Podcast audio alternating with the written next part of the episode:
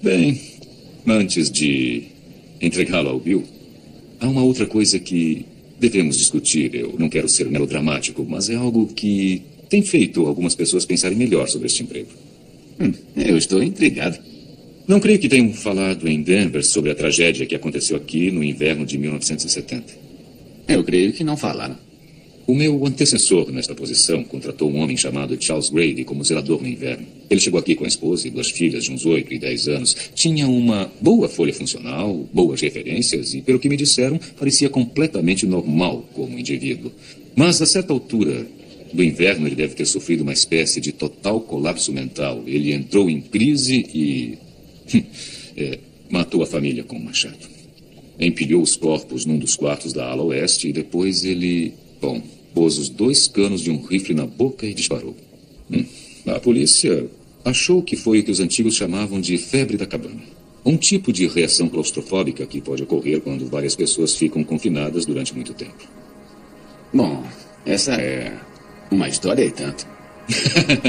é, sim. Ainda é difícil acreditar que realmente aconteceu aqui.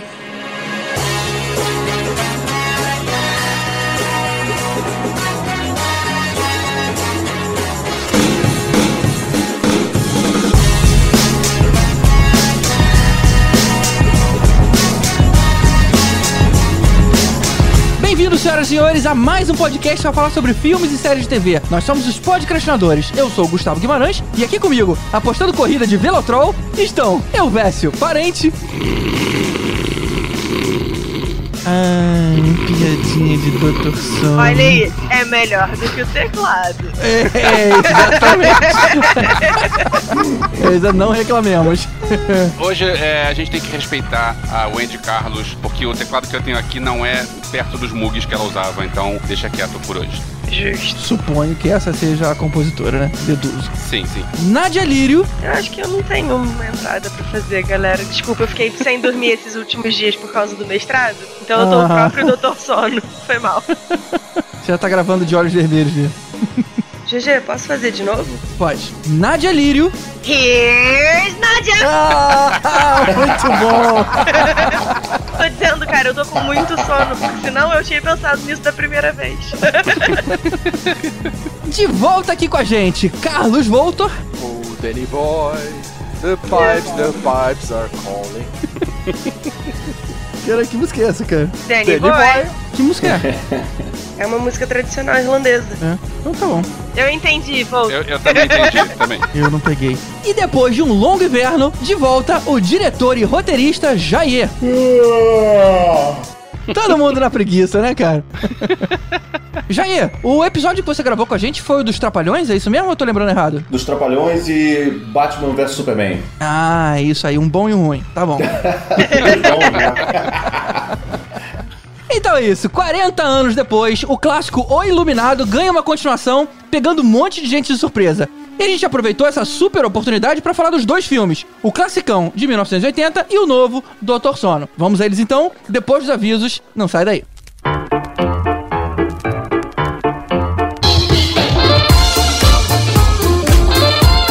Então, primeiro aviso de hoje, eu já começo falando de algo que a gente esqueceu de falar na introdução, que a gente fala sempre e que você, ouvinte regular, tá careca de saber, mas aqui os spoilers estão liberados. Então, se você não viu nenhum dos filmes, ou se você só viu o antigo e não viu o novo, para. Os filmes são integrados demais, embora a gente faça como a gente sempre faz, de falar primeiro do filme clássico, depois do filme novo, não dá pra você ouvir só metade você vai tomar algum spoiler de alguma forma. Então vá lá, assiste o filme, que vale a pena, e volta aqui que a gente tá esperando. E o outro aviso é uma dica literária. A Antofágica relançou aquele clássico Coração das Trevas, do Joseph Conrad, e que, pra quem não sabe, foi o livro que inspirou o filme Apocalipse Now. E eles mandaram alguns exemplares pra gente, que a gente vai sortear entre os padrinhos. Se você ficou curioso, Coração das Trevas é uma história contada em forma de relato de um marinheiro muito experiente, onde ele conta sobre o lugar mais perigoso que ele já foi e que fez ele ter contato com a selvageria em estado puro. Ele teve que lidar com doença, escravidão, loucura, suicídio e até canibalismo. É uma história bem pesada e bem forte, assim como o filme Apocalipse Now é. Só que Apocalipse Now eles fizeram de uma forma que se passasse no Vietnã. Essa história se passa no coração do continente africano.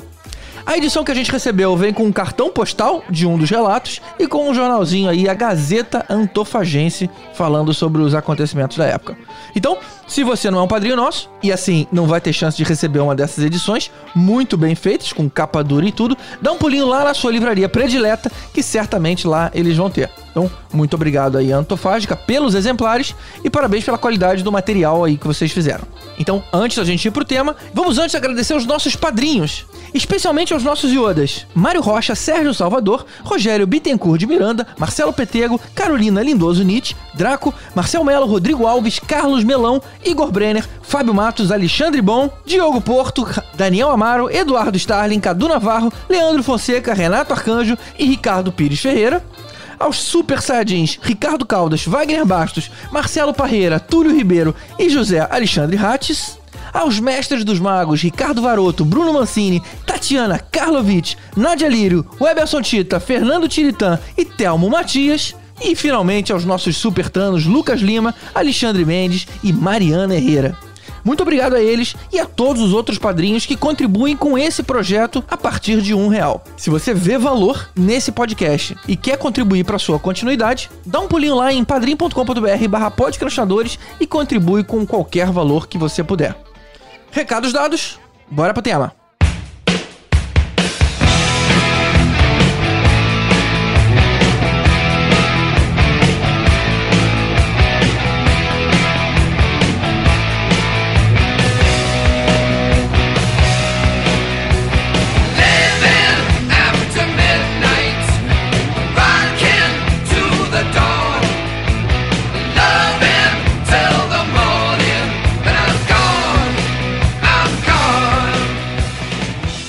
Série Ninguém Pediu, mas que bom que veio, chega aos cinemas a continuação de O Iluminado, Doutor Sono, dirigido pelo cara que fez o incrível A Maldição da Residência Rio, mas dessa vez, finalmente, sob a aprovação de Stephen King. A propósito, quem sabe qual foi dessa treta com ele lá com o Kubrick no início dos anos 80? Eu não sei, mas eu vi o jogador número 1, um, então eu sei que teve a treta. Porra, Elvis, logo você que é o cara do cinema não sabe a treta? Eu não sei, mas eu desconfio o que que seja. Basicamente é mudaram o que ele escreveu e ele ficou puto. Muda- Pois é, mudaram o que ele escreveu. Normal. É algo previsível. Mudaram o que ele tinha escrito pra pior e ele ficou puto. Tá, mas me dá um pouco mais de detalhe. Mudou o quê? Basicamente todo o arco do Jack, né, do pai do Danny, é, foi mudado pra ele ser um completo babaca desde o começo, enquanto que na novela é, esse degringolar dele é muito mais lento, muito mais sofrido. E no filme ele só é bizarro desde o princípio. É, o que acontece é, no livro se passa muito tempo dentro deles lá dentro e, e é- e é gradativo a evolução do personagem. No filme, eles basicamente já colocam o personagem É. do Jack Nicholson sendo um cara escroto desde o momento da entrevista, né? Então, desde o começo do filme, ele já é meio babaca. E aí depois ele só vai continuando sendo babaca. E ficando mais babaca, mais babaca, mais babaca. Mas engraçado, ele achou isso ruim, porque eu acho isso bom. Mostra que o cara tem uma tendência já. E aí, influências fazem ele piorar. Mas do puramente bonzinho pro malucão, ia ser um salto meio grande demais, não? Não no livro. É bem curioso, né? Eu também acho que o- o- uma das, um dos problemas que ele teve, o que o Stephen King teve com a versão do Kubrick, foi que o livro, ele acha, o Stephen King lê como um livro sobre alcoolismo. E ele acha que, isso, que o filme é um Olha filme só. sobre fantasmas. E eu acho quase o contrário, assim, na verdade. O filme é muito mais sobre. O livro é muito mais sobrenatural e o filme deixa tudo muito mais ambíguo, de uma certa forma, assim, até certo ponto. É, é engraçado. Eu discordo, eu acho o filme muito mais só assustador e fantasmagórico do que o livro. É, a transição é abrupta, né? A transição no filme é muito abrupta, isso eu concordo totalmente. Agora, se a gente for pensar que o Kubrick já estava numa fase da carreira que dane-se o mundo em volta porque eu vou fazer do meu jeito, então provavelmente ele pensou, ah, beleza, eu vou pegar esse livro aqui e vou fazer do meu jeito. Tem uma história famosa do Kubrick, eu não me lembro de qual filme que é, que ele contratou um diretor de fotografia todo cheio dos prêmios, todo premiado e tal, não sei o quê, Aí o diretor de fotografia foi, montou a cena lá, montou a câmera, montou a iluminação. O Kubrick foi lá e mudou tudo. Por quê? Porque é o Kubrick, ele pode fazer isso, ele podia fazer isso na época, né? Provavelmente ele pensou, dane-se o que, que o Stephen King tá querendo. Eu vou fazer do meu jeito. É, é, basicamente, o Kubrick, se você for pegar toda a carreira dele, todo, todo mundo que já trabalhou com ele, ele é um, um gênio, é um puta cara foda, mas ele era difícil de se trabalhar. Ele era Isso. basicamente um George Lucas com muito poder em início de carreira. Tinha que ser do jeito dele, ele ia pegar, ele fez praticamente toda a cinematografia do filme, apesar de ter um diretor de fotografia, ele ia lá, ele ia- via cada cena, falava, não, não, assim não, não, faz assim, quero assim, desse jeito, coloca a câmera aqui embaixo, coloca a câmera aqui desse lado, né, tipo, cara, ele quase enlouqueceu a, a Shelley Duval. É, Sim, a atriz fez a Wendy, né? A mãe do, do É. Danny. O Tom Cruise falou numa entrevista que quando ele foi fazer o, o De Olhos Bem Fechados, um amigo dele disse: Ah, você vai filmar com o Kubrick? Aluga um apartamento. Não vai pro hotel, não. Aluga um apartamento, você vai, vai demorar lá. Vai ficar Caramba. bastante tempo. É, ele tem- tinha um set muito dinâmico, parece, né? Então, assim, ele podia do nada resolver detalhar muito, trabalhar muito uma cena, e daqui a pouco ele tava com o cronograma atrasado em 8, 9, 10 dias, e aí ele sentava do nada num set, num dia, e escrevia uma cena nova que resolvia um monte de outras cenas ao mesmo tempo e aí deixava o cronograma em dia, sabe? É, tinha uma coisa, ele tinha um lado muito prático também, então ele também não era assim um, um doidão, sabe? Irresponsável. Era exatamente, ele era, se você for pegar, ele era, diria, um gênio pra fazer filme, só que ele tinha essas peculiaridades do modo como ele ia fazer o filme. Sim, sim. Tinha que fazer do jeito dele. Funcionava? Funcionava. Agradava as outras pessoas? Não, mas foda-se porque funcionava. Basicamente era isso na cabeça dele. né? E você vê isso com as pessoas que trabalharam com ele. E aquilo, por mais que ele tivesse esses problemas, as pessoas meio que, tipo, gostavam do resultado. Sim, os filmes dele eram, eram absurdamente bons, então, ok, vambora. São obras-primas todos, né? Não tem todos, né? Agora, o Stephen King, fora isso, né? Fora a trajetória do Jack, o final é modificado. Sim. No livro não tem. O labirinto que tem no livro, na verdade, não existe aquele labirinto. É. O labirinto do jardim não tem, cara? No livro, não. Caramba! Topiary, que é tipo aquelas escuras de, de planta e elas É. meio que tomam vida. Eduardo Mão de Tesoura, aquele, aqueles jardins todos É. de, de criaturas. Então, existe isso no livro. E isso ganha a vida e começa a perseguir o Danny. Agora, o Stephen King não tem muita moral, né? Quer dizer, hoje em dia sim, como escritor, mas é, e assim com os filmes, com adaptações. Mas na época ele não tinha muita moral, porque no meio dos anos 80 tiveram alguns filmes de qualidade duvidosa baseados em Stephen King. E aí eu lembro do trailer do filme, é, Maximum Overdrive, ele num set de filmagem dizendo: já adaptaram meus filmes e, e quase sempre dão errado. Então agora eu vou dirigir um filme. Cara, o Comboio do Terror é um lixo. Acho que, acho que desistiu daí, pensou, beleza, deixa eu continuar nos livros, porque nos livros eu sou bom, realmente o cara é muito bom. E já fizeram, agora, depois de muito tempo se passou, a gente já tem muita coisa boa baseada em Stephen King. Mas olha, continuam fazendo muita merda baseada em Stephen King também. É porque tem muita coisa que sai, né? É Muita muita coisa. coisa, é muita coisa. Eu acho que na década de 80 ele tava muito cheirado e, tipo, saiu vendendo tudo, sabe? Ah, faz, pode fazer, tudo. E aí, meio sem critério. Ele, ele tem um desapego, né? Ele fala que ele tem um desapego. Ele acha que o livro tá ali pra sempre. E, e os filmes vão e voltam, assim. Vão fazer um, vão fazer outro, vão refilmar. E o livro tá lá, o livro dele tá lá e ele fica feliz com isso. É, cara, ele, ele teve muita adaptação zoada. Você conta, acho que na- nos dedos, as adaptações de livro dele boas. Sim. Que realmente são boas. Tipo, se igualam ou superam o livro. Sei lá, Carrie, eu acho que é uma adaptação foda. Sim. O original, não a refilmagem. Cara, a refilmagem nem é ruim, é só, ela só É, é, eu um- também não achei ruim, não, cara. Eu ia falar isso. Pelas duas É. atrizes, só que o filme em si é um filme desnecessário. É, vale pra sim. ver a Julianne Moore pela Chloe Moretz, mas é desnecessário. A versão do Frank Darabont do The Mist. É, o Frank Darabont, ele consegue trabalhar bem, né? O Stephen King. É. Ele, ele é um cara que adapta Stephen King bem. Ele altera o final e o Stephen King falou que ele melhorou o livro dele. É, é. Olha! Um dos poucos casos Ele que ele falou reconheceu isso? Maneiro. É. Ele fala que o filme tem um final melhor do que o que ele fez no livro. Nossa, e é o caso do Iluminado, né? Por favor. É. O que, que vocês acham? Que, que o Stephen King ele tem essa- esse problema, né? Ele tem essa coisa, esse estigma de não saber terminar livros de terror. Sim,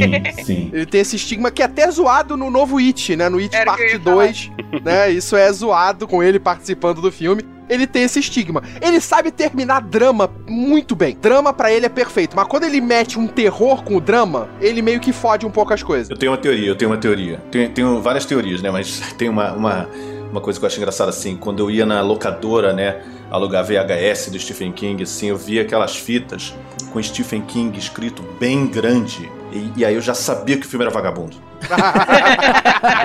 Porque ia ser de algum ah, diretor é, menos autoral, desconhecido, aleatório, então precisava da marca Stephen King bem grande, sabe? Um sonho de liberdade, você nem sabia que era dele. Conta comigo, ninguém sabia que era dele. Ninguém sabia que era de dele. liberdade. pois é. Green Mile. Mile, o- é. O milho verde?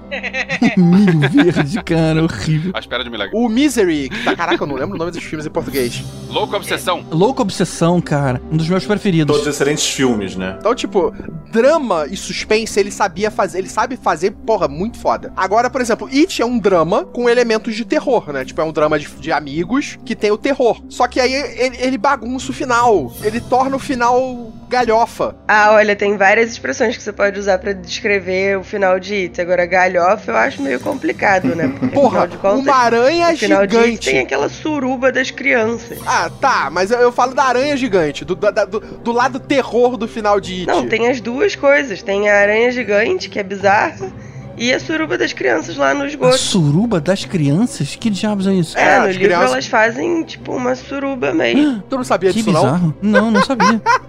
É a maneira que elas têm de meio que marcar que viraram adultos e que aí, portanto, não vão estar mais A influência. sujeitos à influência do It. Caramba, vira um Sense8 ali. É, não é um sense porque na real é todo mundo com a menina. É, é um gangbang. É um gangbang. É, é um gangbang. Depois vira um bucaque.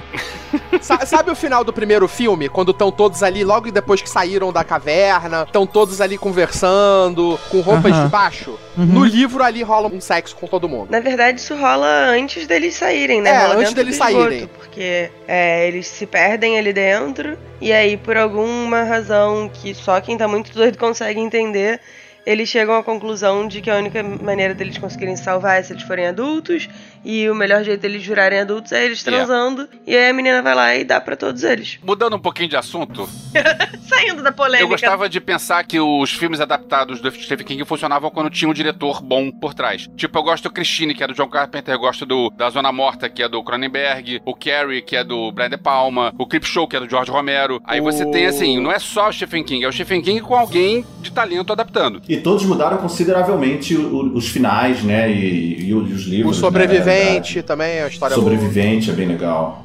Do Schwarzenegger, é isso? Isso. boa. É. É mesmo? Olha The só, Man. cara. Que maneiro. Por isso é um bom filme também. É um conto, né? É um conto que virou pequeno conto. É, os contos acabam que são muito melhores que os livros. As adaptações dos contos deles dão muito mais certo do que as adaptações de livro. Até porque ele- prolifera demais no livro. Pois é, o que eu ia dizer, os livros são muito grandes, É. é, difícil de adaptar. É, pensando assim nos livros e pensando nos finais, nos problemas, geralmente os- esses filmes, até os mais vagabundos, aí os feitos pra TV, Tommy Knockers, sabe, Needful Things, que aqui foi traduzido como Trocas Macabras, que é um livro que eu adoro dele, mas que, pô, é um filme bem qualquer coisa com Ed Harris, assim. É, eu lembro disso. Esses filmes, cara, eles, eu acho que assim, o Stephen King ele escreve, ele embasa muito bem o universo dele, as cidadezinhas, Castle Rock, as cidades ali do Maine e tal. Ele embasa tudo muito bem, cria uma gama de personagens muito maneira que se traduz muito bem nos filmes. E aí quando chega no final e aí entra aquele elemento sobrenaturalzão, nesses filmes geralmente falta uma sensibilidade para adaptar isso de uma forma um pouco mais é, sutil, pé no chão ou, ou audiovisualmente mais interessante. E aí entra sempre alguém com o olho brilhando, explodindo, flutuando, num, num clima totalmente diferente do que a gente assistiu até então.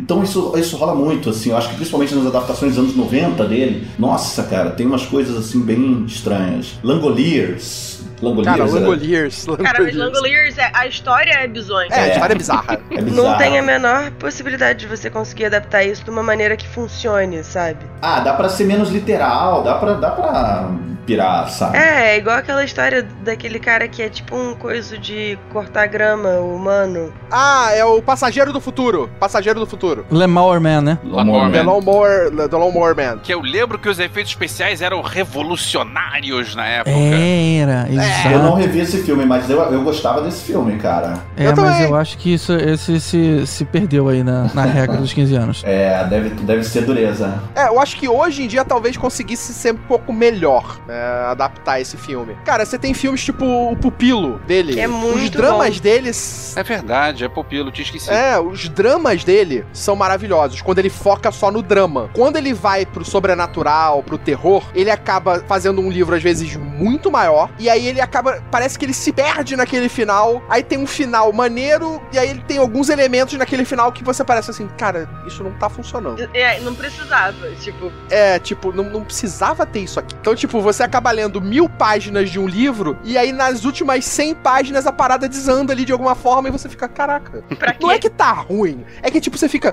por quê? É. Aquela, aquela aquele pequeno questionamento, por quê? Is this really necessary? É, Numa escala de 0 a 10, quanto você precisava desse plot, assim? Bom, é, bora pro filme então? Vamos.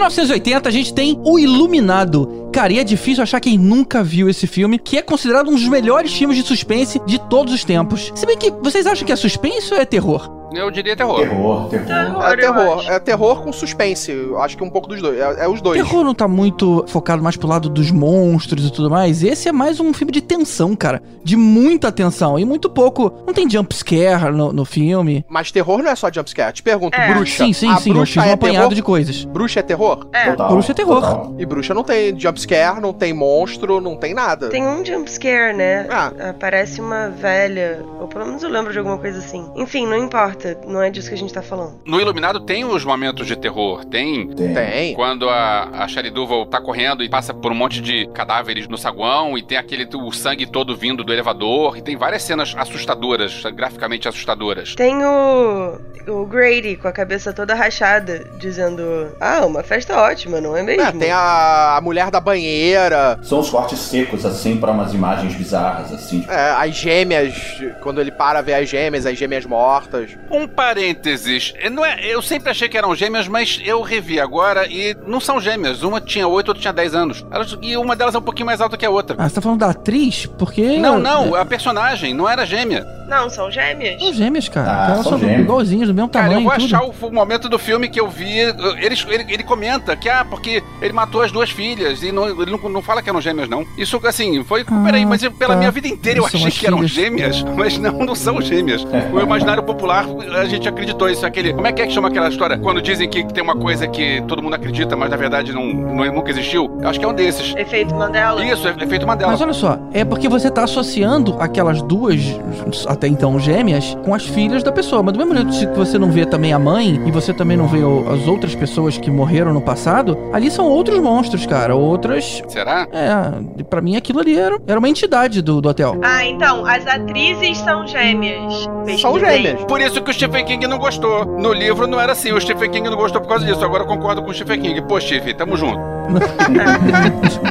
Não é, então não, não eram as filhas que morreram lá do, do Jack. Mas beleza, vamos entrar então na, na história. O filme começa com o hotel Overlook funcionando normalmente, é, aquele entra e sai é, normal de saguão de hotel. E aí o Jack é chamado pra uma. Inclusive, eles usam mesmo os nomes, né? Jack era Jack Torrance, Jack Nicholson. O Danny também se chamava Danny na vida real e era o nome do personagem. Tem uma preguiça aí de ficar inventando nome, né? Na verdade, os personagens já tinham um nome, né? Foi uma coincidência, mais é verdade, é verdade. É, o Jack Nicholson foi convidado porque ele já era Jack. Eles É, estavam tentando exatamente. o Robert De Niro, mas como o personagem não era Robert, então pensaram, ah, vamos ter Não que pegar esse, é. esse outro então. É, na verdade ia ser com o Joe Pesci, né? Mas aí ele achou que Jack. Ia ser o Adam Sandler, só que o personagem não era Adam, aí eles mudaram. Mas essa parte é a hora que o Jack é chamado lá pra uma entrevista com o gerente, explica que o trabalho dele é tomar conta do hotel e conta lá a tragédia que aconteceu 10 anos antes, aonde o zelador matou a esposa e as filhas e depois acabou se matando. Mas sabe o legal dessa parte, cara, é que o Kubrick, ele falou pro espectador exatamente o que ia acontecer, né? Olha, isso é assim e é isso que vai acontecer. E realmente foi isso que aconteceu. Achei muito legal, cara. Foi um spoiler oficial no próprio filme. Cara, o negócio do Kubrick nesse filme. Eu acho que não é a surpresa. Exato. Por isso que eu tô falando, não tem jumpscare. As menininhas aparecem lá no fundo. Não fica aquele bah que a gente toma aquele susto. Apelação. Não, mas elas aparecem lá no fundo e aí você corta a imagem e você tem elas mortas, destroçadas no chão. Isso, elas mortas no chão. E aí corta de volta pra elas no fundo. Tá, mas você não tem aquele berrão da trilha sonora apelando. É porque o GG é desalmado, o GG não acha Ah. nada demais ver as menininhas destroçadas no chão. Eu, eu realmente não achei esse filme muito assustador, não. É, no fim das contas, eu acabei. Eu acho a tensão boa. Mas caramba, eu já vi muito filme muito mais Mas assustador você do que esse. viu, você viu o pequeno? Você viu como é, como é que foi a primeira vez que você viu? Não, bom, eu acho que eu era. Eu acho que era. ah, sei lá, já devia ter meus 20 anos quando eu vi. Então não, é- não era tão pequeno assim. Cara, você vê Exorcista, Exorcista não tem jumpscare. É, exatamente. Não, Exorcista imagino não que não tem tem, né? jumpscare. Não tô lembrando. Você tem momentos que você pode se assustar, como por exemplo a cena do machado, do Iluminado. É uma cena tensa. É. Mas é uma tensão não de suspense, é uma tensão de terror. Tipo, você sabe o que tá acontecendo, mas ainda assim você fica apavorado. Tipo, você tem a cena da banheira. Quando ele entra, a mulher bonita se levanta da banheira, ele começa a beijar ela e de repente ela é uma velha morta, toda decrépita. O que é bizarro, né? É, tem uma iminência do terror ali o tempo inteiro, né? De um, de É. um desastre acontecer e tá tudo. ah, tá- tem um risco ali de, de dar problema a qualquer, a qualquer momento. Não, você sabe, quem tá assistindo sabe que tem alguma coisa errada aí, É. cara. Essa mulher não, não tava aí. É por que, que ela tá aí, sabe? Sim. Na sequência tem aquela es- cena estranha do garotinho falando com o dedo. O dedo dizendo pra ele não ir pro hotel. Isso eu não lembrava. E eu revi esse filme antes de ver o Dr. Sono. Eu vi na mesma tarde. Assisti o filme e depois eu fui pro cinema. E inclusive eu recomendo quem ainda não viu o Dr. Sono pra fazer isso, que a experiência é muito legal. Os detalhes ficam muito na cabeça. Mas eu não lembrava disso, que as coisas estranhas começavam antes do hotel, né? Na minha cabeça isso se confundiu, como se o Tony tivesse sido uma entidade que ficou ajudando o garoto lá e não antes. Foi interessante ver isso agora com a cabeça de adulto. Sim, é quase como se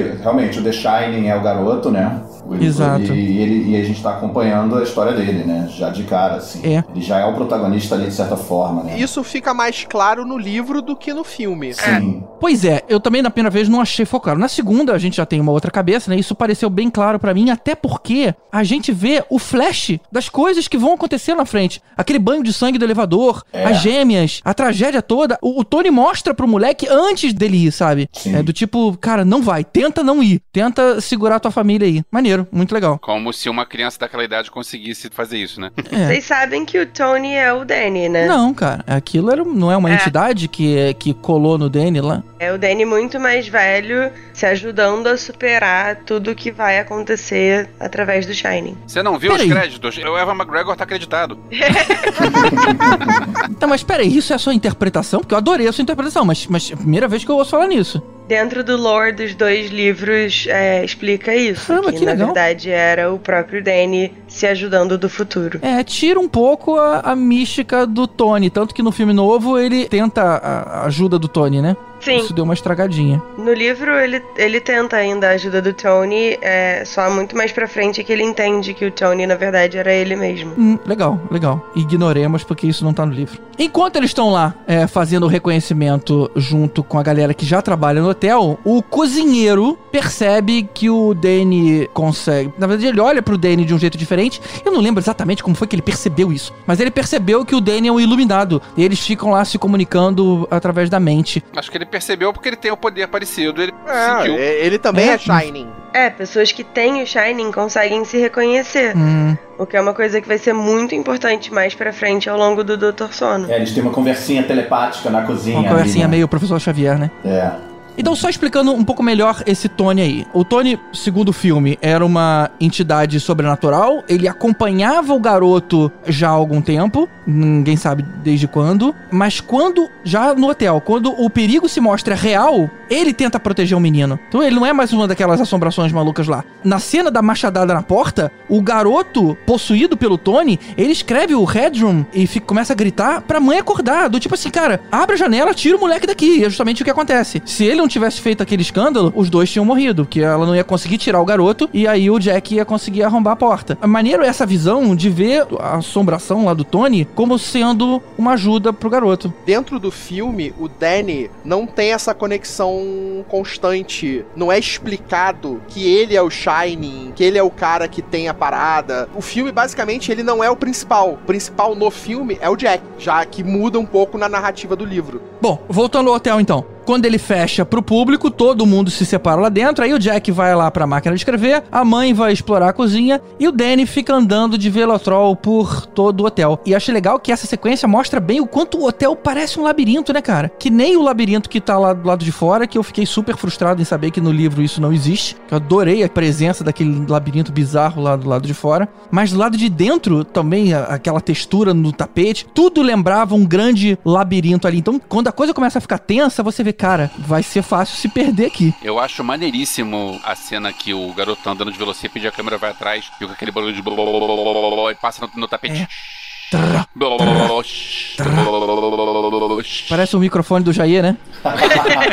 E essa parte no filme, principalmente essa coisa do enquadramento, da câmera do Kubrick no filme, eu acho maravilhosa. Porque é tudo sempre enquadrado, é tudo sempre bem centrado, centralizado. Você tem tudo quase que um frame dentro de um frame. É tudo muito simétrico, né? O tempo todo. É, assim. é tudo na simetria. Pô, é maravilhoso essa cena. E essa cena, então, quando ela foi filmada nele dando voltas mesmo dentro do hotel, né? Tipo, ficou muito boa. Ficou muito boa. Pô, tem um making off muito maneiro eh, feito pela filha do Kubrick, Vivian Kubrick. Ela fica seguindo o Jack Nicholson e seguindo a galera da equipe eh, durante alguns dias da filmagem. É um documentário assim de 40 minutos que tá inteiro no YouTube, que é bem maneiro, cara. É, é aquele que é o, o RUM 137, não, não é? não, não. É o Making the Shining. É um bem antigo mesmo, é da época do filme, Making the Shining. Um making off assim feito no set mesmo, durante as filmagens. Bem legal. Esse documentário Room 237 eu tentei ver, só que eu achei que tinha umas viagens tão viagens. É, É, também. tipo o cara falando: olha só, porque essa cadeira aqui que desapareceu Ah, é no- na verdade, cena seguinte, o- algumas pessoas acham que é um erro de continuidade. Mas não é um erro de continuidade. O Kubrick queria dizer alguma coisa pra gente. Gente, É. peraí, sério, sério que vocês vão.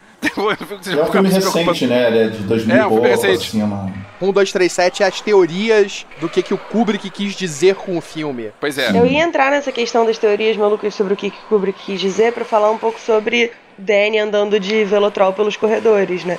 Que se você pegar as cenas em que ele tá andando, circulando pelo hotel, chega uma hora em que as cenas começam a meio que se sobrepor e parece que ele tá quase se teletransportando pelo hotel, porque se você pegar a primeira vez que ele faz aquela, aquela circundada toda pelo hotel e as vezes subsequentes, cenas em que o lugar em que ele deveria aparecer quando ele vira à esquerda, na verdade, tá pra direita, tá pra, fora do, do contexto. Que também aumenta essa sensação, assim, de que a gente tá ali há muito tempo e de que tá tudo ficando meio doido e tal. E aumenta É, a se sensação perdendo, de que né? a gente tá se perdendo dentro do Ah. hotel, que eu acho que é muito legal. Pois é, vai ficando muito agoniante, né? Uma é, curiosidade, o que o Jack ficava datilografando enquanto o moleque tava andando, ele ficava escrevendo aquele All work and no play makes Jack a dull boy. Quem escreveu aquilo, página por página, foi a secretária do Kubrick, cara. Sem usar Xerox.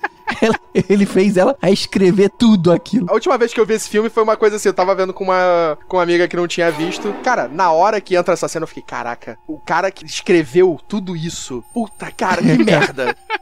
Foi a secretária do Agora, Kubrick. a secretária do Kubrick sabia que o chefe era meio pirado da ideia, né? E meio chato e obsessivo, né? Então tá, ela topou esse emprego. Mas será que veio com o disclaimer? Ela precisava desse emprego, Elvis. Não seja cruel. Bom, e aí a gente vê o Jack enlouquecendo, né? Tem até aquela cena dele conversando com o garçom no banheiro do salão principal. Lembra daquilo? No meio da festa? Interessante é que naquela época a gente não sabia se era o hotel se comunicando com o Jack ou se era tudo criação da cabeça dele. Podia ser uma grande invenção e o cara tava enlouquecendo. Só que aí depois, no filme novo, a gente vê, não, não, cara, era realmente o hotel. Porque a cena se repete no filme novo. Mas naquela época a coisa ficou dúbia mesmo. O Iluminado tem uma cena que meio que tira qualquer possibilidade de ser algo só na mente dele, né? Que é quando ele tá trancado no frigorífico do, da Verdade. cozinha, É né? verdade. Ali, Verdade, ali verdade. os fantasmas, entre aspas, destrancam ele ali, né? Então tem uma presença sobrenatural ali que é inegável, né? No É, filme. bem lembrado, bem lembrado. Aí a gente tem a cena do cozinheiro tentando voltar pro hotel. Ele queria saber por que, que a família não responde mais. E aí o Jack mata o cara. Puta, eu fiquei uma pena, porque a gente tava torcendo, né, pro cara. Cara, finalmente alguém vai ajudar a mulher? E o cara pisa no hotel e é morto pelo, pelo Jack, cara. Que é um super clichê do, do, do, do Stephen King, né? Tem isso no Misery também, no Louca Obsessão, um xerife. Não, então, mas no original ele não morre. Não, é, é, eles saem, eles fogem. Ele não é atingido, ele Sim, consegue efetivamente ajudar. Sim, sim, mas é assim, um super clichê dos livros dele, assim, tem um personagem que busca alguém e chega lá e morre, né? É uma coisa que acontece bastante nas histórias dele, mesmo que nesse não, não tenha no livro original. É, não, foi melhor ele ter dado esse choque, né, na gente. E vem cá, quem que entendeu aquela cena lá do boquete do Homem Coelho? Ninguém.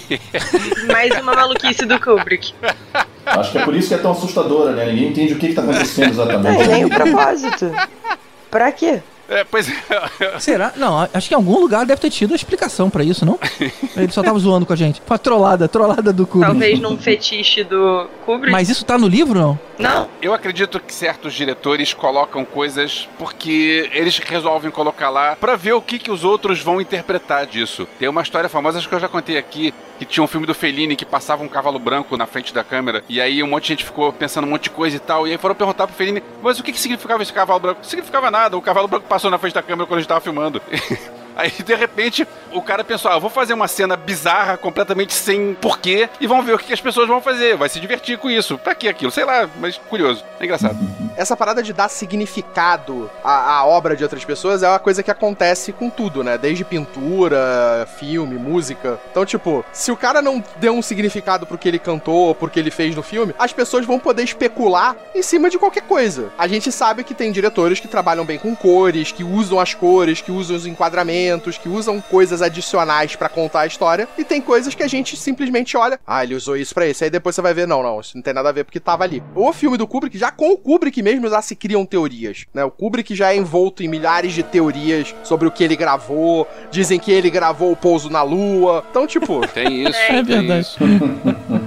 É, voltando, então a gente tem aquela cena icônica, né, dele no banheiro, arrebentando a porta. E aí alguém tava comentando o quanto o Kubrick enlouquecia a atriz. Tem uma curiosidade forte que ela não sabia dessa cena do machado. O cara simplesmente falou: olha, fica aqui, que ele vai arrombar a porta. E aí de repente me aparece um machado. Ela realmente tomou um mega susto ali naquela hora, cara. Coitada dela. Eu vendo essa agora, eu fiquei me perguntando quem é Johnny? Porque o personagem é o Jack. Por que, que ele fala Here's Johnny? É verdade, eu não tinha penado pensar nisso. Isso é um programa de TV, era o programa do Johnny Carson, que era um Letterman, um Jimmy Fallon de antigamente, e ele entrava gritando Here's Johnny! Johnny! Aí é, Então- ele só Ah, faz uma então tá. referência a isso, assim. Na verdade, as pessoas que se referenciam a isso em O Iluminado, na verdade, estão se referenciando ao que ele estava se referenciando quando ele fez o Iluminado. E Exatamente. o nome do Jack é John. Real, o nome do Hã? personagem é John. Here's Johnny é literalmente aqui está o John. Mas não no filme. No filme, em nenhum momento é falado isso o nome dele. Mas é o nome do personagem. Tá No vendo? livro. E quando eu falei que era, eu tava usando os nomes iguais, vocês falaram, não, era o nome original do personagem. Tá aí, não é. É, não, gente, mas essa entrada é uma referência ao, ao programa, gente. Isso aí é a entrada do, Jack- do Não, Johnny. sim, mas é porque nomes em inglês são uma coisa muito bizarra. O nome da pessoa é William e elas, o apelido é Bill. Aí o nome da pessoa é John e o apelido dela é Jack. Isso é muito comum em inglês. Mas Severino também é Bill, né? Então dá tudo igual. Oi? Cara, Fiz uma piada idiota aqui também. Bom, finalizando o filme, a gente tem uma coisa que eu achei muito curiosa, cara, é muito original. O vilão, ele não morre de uma forma horrenda, ele morre de frio. Achei maneiro isso, né? Quase que, tipo assim, não vou cair no clichê de matar de um jeito, uma estaca no coração, ou ele explode. Não, o cara morreu de frio, enquanto as pessoas conseguiram correr mais rápido do que ele e foram embora. maneiro. Mais um exemplo da superioridade do filme sobre o livro. ah, Por quê? Como é que morre no livro? Igual o Danny no Doctor Sleep. Exato. Ah, É porque no original, quando as criaturas lá de arbusto começam a atacar o Danny, ele meio que consegue romper a, a hipnose ou a possessão né, do hotel e se dá conta de não, a gente precisa fugir e tal. E aí ele volta porque ele lembra que ele tinha esquecido de regular a caldeira. Porque, enfim, tem lá dito que não pode ficar ligada pra sempre e tal, porque senão superaquece e explode. E aí ele volta pra tentar desligar. E aí no que ele volta, ele o hotel explode e ele morre junto. Pô, então, ou seja, ele teve uma redençãozinha, ele virou bonzinho no final. É, ele tem uma redenção. Ah, concordo contigo, Jair. E, se eu não me engano, essa caldeira é meio que quase um personagem, né, no, no, Sim. no livro, né? Eles têm muito medo da caldeira. O Danny tem muito medo da caldeira explodir, né? Não tem uma coisa assim? É porque tem essa coisa, né, de que tem que ligar ligar de tempos em tempos, senão congela, Sim. mas também não pode deixar ligado pra sempre, senão explode. Isso. E o Danny tem muito esse medo. E é legal porque é uma coisa que também marca a passagem de tempo no livro. Isso. Né? Como é um livro muito grande, a gente se perde um pouco na, na passagem de tempo. Então a caldeira funciona um pouco pra isso também. Pô, mas na verdade isso era caô, né? Não precisava ligar de tempos em tempos. Se o cara voltou 30 anos depois e a caldeira ligou normalmente. É porque no livro do Dr. Sono a caldeira não existe mais. Assim, o hotel não existe mais. Já né? não tem isso, Ah, né? É. saquei. O hotel explodiu no final do Iluminado. É, e o filme acaba com um quadro mostrando que o Jack tava lá no evento de 1921. E aí a gente faz a referência àquela conversa no banheiro que o espírito falava que o Jack sempre teve lá. Interessante isso, né? Na verdade, a referência é o jogador número 1. Um. Você viu que entendeu errado.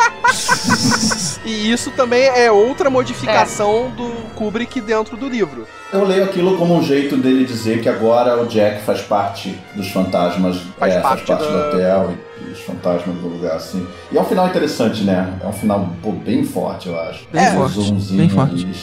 O que traz problemas pra mim pro filme novo, né? Pro, pro Dr. Sono, que tentou meio que agradar os dois lados, né? Os dois públicos. Sim. Né? Tentou agradar o filme, a galera que é apaixonada pelo filme e a galera que é apaixonada pelo livro e tem seus problemas. Porque, exatamente, quem lê o livro é diferente, né?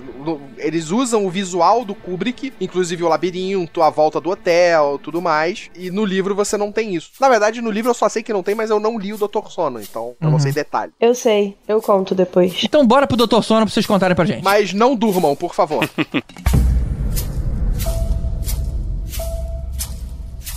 Ah, antes da gente entrar no filme novo, eu posso falar uma coisinha sobre um filme intermediário? Manda ver. É, na verdade, uma minissérie bem horrível, de de 97, que saiu em forma de filme no- na locadora, né? Era, sei lá, acho que era uma fita Eram dupla, dois, assim. do- é, dois VHS. Dois, Dois VHS. VHS. Aí você alugava a crítica, era um filme. Eu, pelo menos, aluguei achando que era um filme. E fui descobrindo que era minissérie enquanto eu ia assistindo, o que é, o que é muito ruim, né? Que aí o timing fica todo estranho, né? Tem uns intervalos, vai pro black, pro comercial, enfim. Ah, eu aí, odiava isso.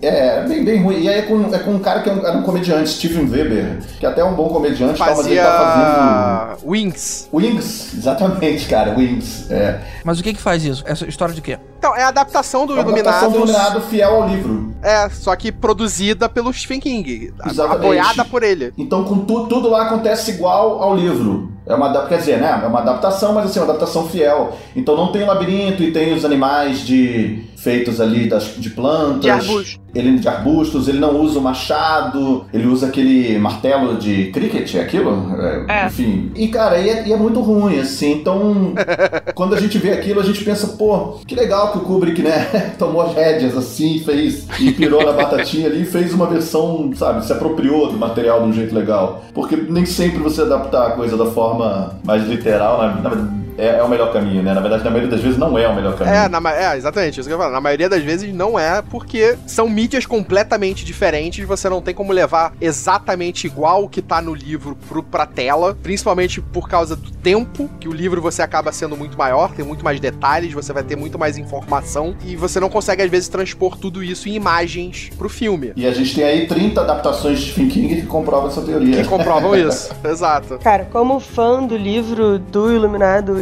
do Stephen King, assim, o Iluminado é um livro muito grande, muito lento. Se você tentar fazer uma adaptação que seja efetivamente fiel ao material, você vai acabar com um filme muito grande, muito lento, muito arrastado. Vai ser tipo um Senhor dos Anéis do Stephen King. Basicamente a minissérie de 97. É.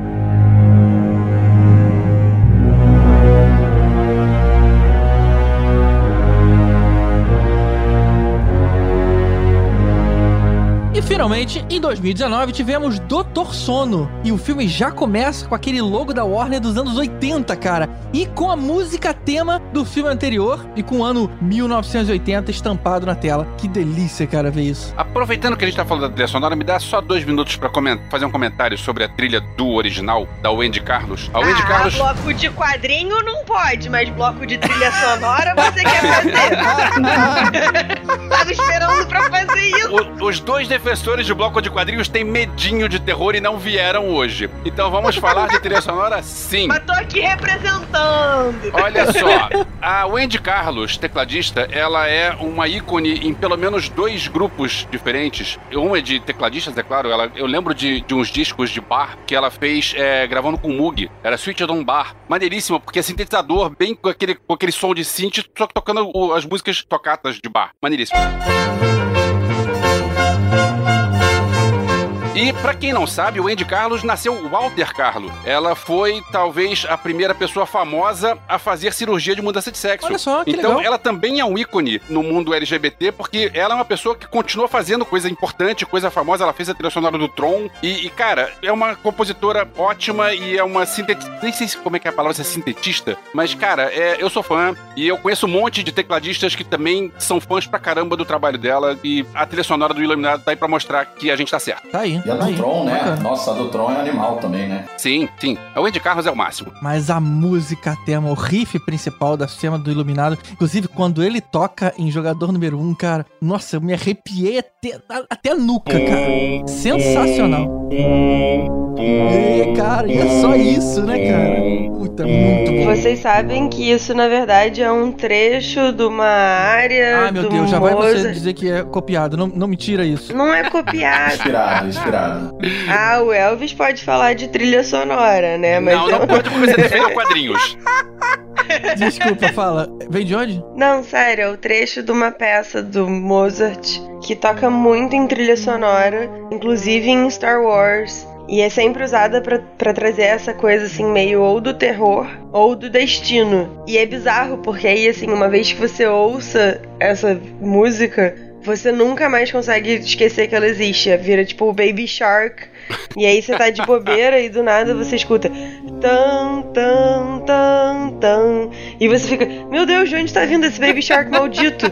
E é inspirado numa área fúnebre, né? Uma área que era composta pra, pra É. enterros funerais. Não, é o dia de fúria, assim, é o momento do julgamento final. A música fala disso. Opa, uma pausa aqui no podcast. No dia seguinte, eu cheguei pra Nádia e pedi pra ela explicar um pouco mais essa história do uso da música do Mozart. Eu não quis explorar muito essa questão na hora, porque ia atrapalhar o andamento aí do podcast, mas isso ficou na minha cabeça. E ela me indicou a música original. E eu confesso que não sei o quanto vocês estão acostumados com música clássica, mas geralmente elas são muito grandes com vários arcos diferentes. E eu não consegui reconhecer o momento em questão da música original. Mas a gente fez uma coisa muito mais legal. Eu vou mostrar aqui pra vocês uma amostra de como vários outros filmes usaram esse pedacinho que o Iluminado também usou. Vamos lá. Aqui a gente tem Rua Cloverfield, número 10.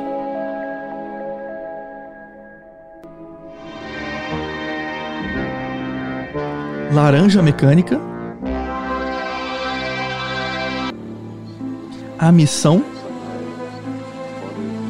de 1986.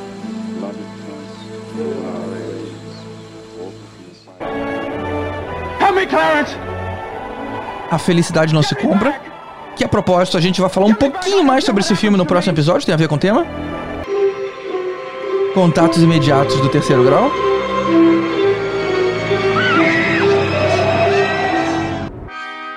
Metrópolis, 1927.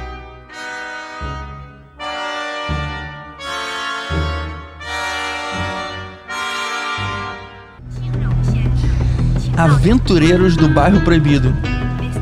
Olha o arranjo bem anos 80.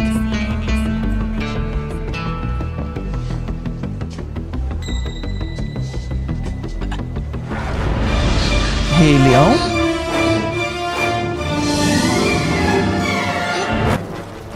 Esse é Harry Potter.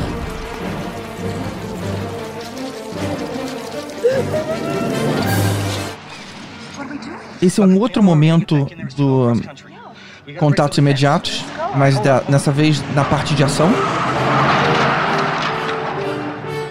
Olha o arranjo que eles deram.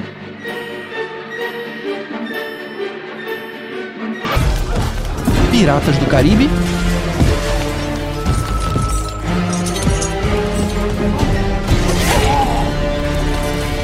A fair offer. More Game of fair. Thrones. Olha quem diria. their lives and their freedom. If Mance kneels before me and swears his loyalty. E vou terminar aqui com Star Wars, o filme original, né? A Nova Esperança. Se liga, se liga o arranjo, vai chegar agora.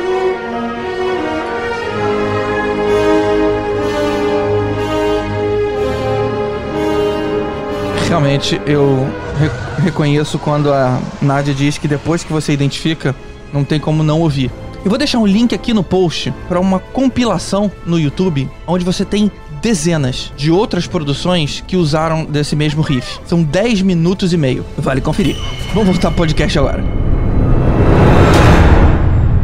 O filme começa com uma mulher de cartola junto com uma equipe de pessoas estranhas raptando uma garotinha na beira de um lago. Eles falam pra ela que ela é uma garotinha especial e aí todo mundo leva ela pra algum lugar. E a cena seguinte é o Hotel Overlook, cara, no período do isolamento, aonde o Jack e a família estavam. E a gente começou a ver as cenas refilmadas, cara. Exatamente o que a gente viu naquela época, agora de novo com os novos atores e uma nova qualidade. Muito bacana. Só um detalhe, eles não levam a garotinha. A cena termina com eles, todos aqueles caras que estão ali em volta, partindo Devorando. pra cima da garotinha e eles cortam ali. Eles não mostram o que, que eles fazem com ela. É. Bom, é, tá, ali não mostra, mas como a gente viu com outro garotinho depois, eles levam pra algum lugar e torturam o garoto, né? Não, não, mas ali no caso, mostra eles todos indo pra cima dela como se fossem já devorar ela ali naquele lugar mesmo. Tô com o Volto. Que a cena termina dessa Tá, forma. é. Se fossem pra re- raptar e sequestrar, não teria aquela cena deles todos correndo pra cima da garota ali no meio do lago. Então, tipo, ali eles devoraram ela ali naquela hora mesmo. E essa hora, essa cena causou alguma coisa assim diferente é, para vocês? Assim, a expectativa do filme mudou? Ali ainda não, eu ainda tava um pouquinho é, sem saber o que ia acontecer. Mas mais um pouquinho na frente, quando ah, a, gente começou a ver aquele grupo de pessoas recrutando outras pessoas, a gente até vai falar disso daqui a pouquinho, eu fiquei meio com medinho de ser tipo Vingadores, sabe? Ah, vamos fazer o time A contra o time B, os mocinhos com os bandidos. Aí deu um medo de isso ser uma bomba. Mas até então não, ainda tava tipo assim, ok, não, sei do que o filme se trata. Até porque, cara, ele nem me deixa pensar, porque ele já vem com o hotel na cena seguinte e eu esqueci tudo que eu tava vendo antes pra me concentrar nas cenas refilmadas, né, cara? Por um, um show à parte. Vocês sabem que a menina que é a vítima aí, a atriz, é a menina que fez a Young Nell, a, a Nell do Mansão Residência Hill. Ela? Olha é só. ela novinha, trabalhando de novo com o Flanagan. Mas deixa só então voltar essa questão do, das cenas é, refilmadas, porque a gente vê o Velotrol lá e o Danny andando. Aí uma hora ele passa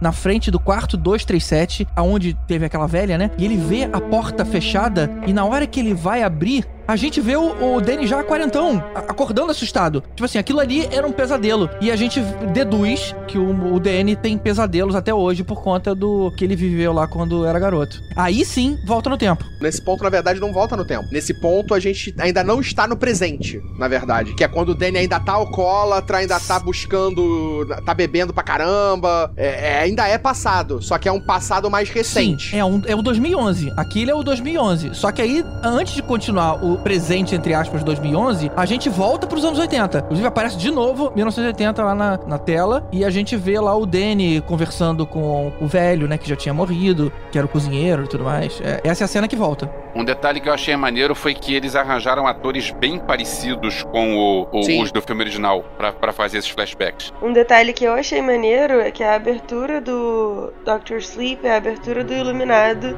mas tipo com um filtro diferente. Ah, é? Não reparei. É Aham. mesmo? Aquela visão do shot aéreo, do caminho com o lago e depois o caminho pro hotel. A gente vê aquilo na hora que eles voltam pro hotel lá no final do filme. Então é isso, o shot aéreo dele chegando no hotel é o da abertura do Iluminado. É o mesmo. E esse shot aéreo, só uma curiosidade, não sei se vocês já ouviram isso. Aquela versão do Blade Runner, que é um corte que não é o do Ridley Scott, tem um final ali com, é, com o Harrison Ford indo embora de carro Numa numa estrada cheia de estradinha. árvores tudo mais. É, essa estrada é. usada a partir desse material filmado pelo Kubrick pro Iluminado. Ah, olha só. Ai, ele que legal. cedeu, ah, ele cedeu aquele, aquelas imagens pra ele, pra ele colocar ali no final do filme e salvar o filme.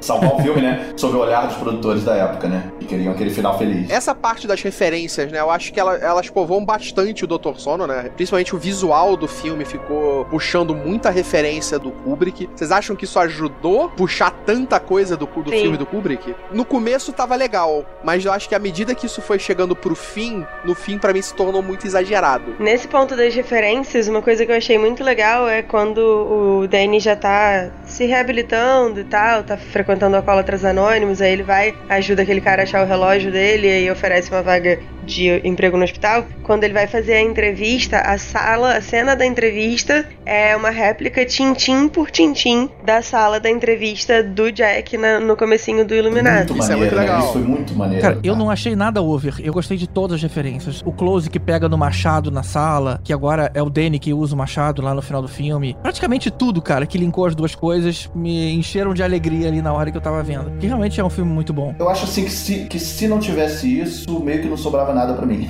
nesse filme.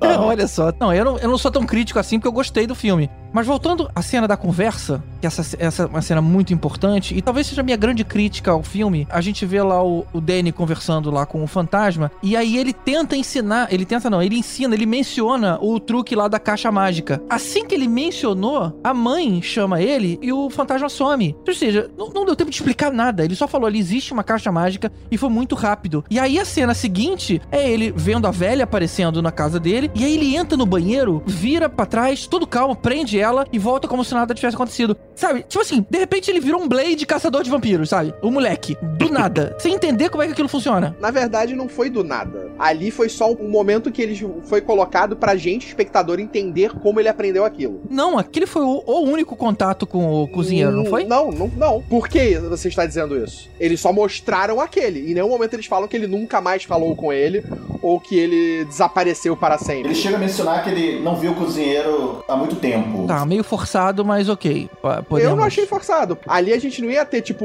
uma montagem de ensinamento pro Danny aprender aquilo. Né? Tipo, eu acho que seria desnecessário. Isso podia ter sido resolvido no filme. Se o, o velho tá conversando com ele, e aí a câmera mostra a mulher lá olhando o garoto ali um tempo, você não sabe quanto tempo passou. Mas a- na hora que ele tava conversando, a gente ouve um Danny, ele vira pra trás e vê a mãe chegando. Você vê que aquilo foi imediato. Se a cena não tem essa chamada, se tá só ela voltando pra ali e vê o garoto conversando, você não faz nada. Ah, eles estão ali conversando uma hora. Não teria essa, esse, esse tempo preso. Mas você não sabe em quanto tempo se passou dali até o momento que ele tá no banheiro pra pegar a outra mulher. Você também não tem isso. Como se o velho aparecesse de novo. De novo, né? Um pouco forçado, mas dá pra aceitar. Ok, então. A história pula pra 2011 e a gente tem aquela cena da Lourinha dentro do cinema, hipnotizando lá aquele tarado pedófilo e roubando ele. E aí é quando aparece a moça lá da cartola e a turma e convoca ela pro bando, oferecendo que ela ficasse com 15 anos pra sempre. Tem um. Nessa cena eu acho ela completamente desnecessária na história, porque acaba que eles gastam muito tempo apresentando essa personagem, fazendo uma construção dessa personagem, mas dentro do filme ela não é usada. É, ela tem muito pouca presença. Verdade, concordo E é contigo. curioso, porque no livro não tem a, a cena do recrutamento dela, porque ela já é parte do grupo. Exatamente, eu acho que esse é o principal problema dessa cena, porque é uma personagem que você acha que vai ter alguma importância na história, né? Que eles estão, pô, estão te apresentando ela, estão contando quais são os poderes dela, estão mostrando ela sendo recrutada, né? Porque eles não fazem isso com nenhum dos outros personagens do grupo, né? Como é que é o nome do grupo? Os True Knots, True Knots. que são é, o nó verdadeiro, nó verdadeiro. É, mas não precisava fazer com todos, né? Ela era mais Não, não, recente, beleza. mas- a gente entendeu mas é como é que foi todos por conta dela. Sim, mas era muito melhor ter mostrado como ela e aquele outro, o Chacal, se conheceram, do que mostrar a presença dessa personagem. Porque ela não vai ser utilizada depois de uma maneira relevante. Isso é verdade. É, na verdade eu acho que isso foi uma tentativa do, do diretor, né, do Mike Flanagan, de deixar mais explícito pra gente que o Shining é mais do que aquilo que a gente imaginou que fosse quando viu o Iluminado. Porque a gente vê o Iluminado e a gente acha que o Shining é tipo um sexto sentido, né? Quando na verdade tem muito mais coisas. Então eu acho que toda essa questão da transformação da Snake Bite Andy, na verdade é pra mostrar que existem outros tipos de poder dentro do espectro do Shining. A Snake Bite Andy, por exemplo, é uma pusher, ela consegue convencer as pessoas a fazer o que ela quer. E acho que aí era o o Flanagan estava tentando mostrar justamente isso, que existem muitos poderes que você pode ter dentro do espectro do Shining. É, é eu, eu também entendi dessa forma. Não vi isso como coisa ruim, não. Eu concordo com o que o Voltor falou, mas eu tinha vontade de rever essa cena porque eu vi que tem um personagem acreditado como espectador, então deve ser no cinema, que é o Danny Lloyd, que é o garotinho do filme original, que faz uma participação especial especial nesse filme. Então ele deve estar na plateia do cinema. Pode Ele tá ser. tipo figurante? Pode ser o garoto que ela fala também, não? Porque esse menino já tá, o quê? 40 e muitos anos. Pode ser o próprio pedófilo. Pode até ser, não sei. Vamos procurar, vamos procurar. Então, eu entendo essa coisa de explicar quem eles são, mas eu podia ter resolvido isso lá na primeira cena. Em vez de simplesmente mostrar eles atacando uma criança e não me dizer nada, tipo, ser uma coisa completamente. não me mostrou o que, que está acontecendo, ali ter sido usado pra me mostrar quem eles são. Sim, E por que que eles não atacaram ela e simplesmente convocaram ela? porque ela era útil. É, porque ela é útil pra eles. O poder dela é útil pra eles. é Ah, porque tá. eles funcionam. E eu não acredito que eu vou fazer isso, mas eles funcionam feito a, a família do Twilight. tipo, porque. É por isso que eu parei e falei, eu não Meu acredito que eu vou Deus. fazer isso. Quem chamou a Nádia, hein? É. Eu não tô mais ouvindo a Nádia, a Nádia caiu. Ih, caramba! Vamos ter que seguir sem ela. Bora. Mas é um pouco isso, assim, eles, eles vão formando uma família. E, e enquanto no Twilight é uma questão meio de, ah, coitado, pro True Not eles vão pela utilidade, assim, ah, ela, ela é útil e aí por isso a gente precisa converter e transformar num membro nosso. E isso é muito legal porque mais pra frente tem um diálogo muito bacana entre o Crow Daddy e a Rose the Hat, que ele pergunta se eles vão converter a Abra e a Rose the Hat meio que com medo de perder o poder, diz: não, não, não, a gente não pode ter uma pessoa como ela no nosso grupo, porque a, a Abra é muito poderosa. Sim, isso deu pra, deu pra reparar. Não pode entrar ninguém mais poderoso do que ela. Vocês entendem então o ponto de que ela não tem importância pra história, né? Ela foi um device pra explicar quem eles são, mas tipo, eu acho que existem recursos melhores que ele poderia ter usado pra mostrar quem eles são, sem criar uma apresentação de uma personagem que depois não vai ter importância. Não, até Concordo. porque ao longo do filme eles mostram os vários poderes, então eles na verdade não precisavam desse momento de mostrar isso. Até É. fica parecendo o problema do X-Men com a cena da, da origem da Rogue, por exemplo, Sim. que é o primeiro X-Men. É uma cena meio desnecessária, porque você vai mostrar o poder mais pra frente. E acaba também que a Snake Bite End é mais interessante do que a Rose the Hat, né? Vocês não acharam que parecia que, que a gente ia acompanhar mais ela? Mas sem ler o livro, vendo o filme, dá Bom, a é entender li que aquela livro, personagem né? vai ser importante. E você fica, caraca, Isso. ela vai ser maneiro, eu quero ver essa personagem agindo. É. Eu achei que ia até ter uma reviravolta, que ela fosse trair eles em algum momento. Eu achei que fosse ter alguma coisa com aquela personagem. Sim, então eu passei sim. o filme inteiro esperando que aquela personagem tivesse alguma importância. Porque, pô, se eles me mostrarem essa personagem, ela vai servir É. pra alguma coisa. E aí ela não serve pra nada. Eu acho que a intenção foi mostrar o que acontece com ela quando vira alguém do grupo. Tipo assim, que ela é só mais um iluminado, alguém diferente, mas como o grupo se interessa por tê-la no grupo, então vamos submetê-la àquele processo maluco lá, que no fim das contas ela morre, né? Ela sente aquela dor horrível e ela falou: pô, você me disse que não doía. Eu falei, claro que dói, você morreu. Então a gente entende que agora ela é uma vampira, alguma coisa assim. É, né? ela tá presa àquela necessidade. Eles são meio que vampiros de alma, vampiro É. de essência. eu Não, não sei se tem nome. Eles dão nome no livro ao que eles, Eles sugam. chamam de Shine. Eles chamam de. Eles sugam Shining. É, Shine, ou Steam. O- não, o grupo é o True Not, né? Tem esse nome no, É, o True no Not. filme. Né? Não, não, mas é que ele tava perguntando da essência, não, Ah, não tá, tá. do nome do grupo. É, eles sugam o brilho das pessoas. Mas é basicamente vampiros. Eles são, eles se tornam vampiros. Eles morrem e passam a necessitar sugar a energia dos outros. E basicamente só de quem tem Shining. Então. E alguém pensou assim, o que que tá faltando no Iluminado? Já sei, vampiro. Olha, eu concordo que o Iluminado não precisava disso, mas eu gostei desse conceito, desse grupo de pessoas, assim. É Gostei. interessante, é interessante. Que bom, porque essa era uma coisa que eu tava curiosa, na verdade, porque assim, eu li o livro, e é, eu li os dois livros seguidos, o Iluminado e o Doctor Sleep, e, e foi uma coisa que me chamou muita atenção, assim, porque é uma diferença muito grande, não só de estilo, de narrativa, de várias coisas, mas isso, assim, do nada, tem vampiro agora nesse negócio, como é que isso funciona e tal. Então eu tava animada pra chegar o momento de perguntar sobre isso, assim, saber como é que vocês receberam essa mudança radical, que são 40 anos de diferença, né? É, é. O filme é muito, muito mais rápido. É, porque eu, eu, eu entendo a diferença, principalmente porque o, o Iluminado é muito fechado. Ele é uma história que apresenta pra gente praticamente dois Shinings, dois, duas pessoas com habilidades. O cara fala Uhum. que existem pessoas com habilidades, até o Halloran. É Halloran. coisinha. É, ele até fala que existem pessoas com habilidades, mas a gente só é apresentado a eles dois e o filme é todo contido ali, né? Todo contido no hotel. E como filme, ele nem deixa claro que o hotel está atrás do Danny. No filme isso não fica claro. É. Que o hotel quer os poderes, que ele suga a energia. Porque basicamente o hotel é o que esses vampiros são. Exatamente. Se alimenta de Shine. Se alimentam disso. E aí no segundo filme, aí usando já mais elementos do livro, eles deixam isso bem mais claro. Que o hotel atrai ou quer atrair pessoas com essas habilidades. Como isso acontece no livro? Porque não tem o hotel no livro, no, no, do Dr. Sono, né? Não, no livro acaba que eles querem selecionar um local pro confronto e aí por conta de características ali da área e enfim, do entorno é que eles acabam escolhendo aonde era o hotel, mas não tem essa coisa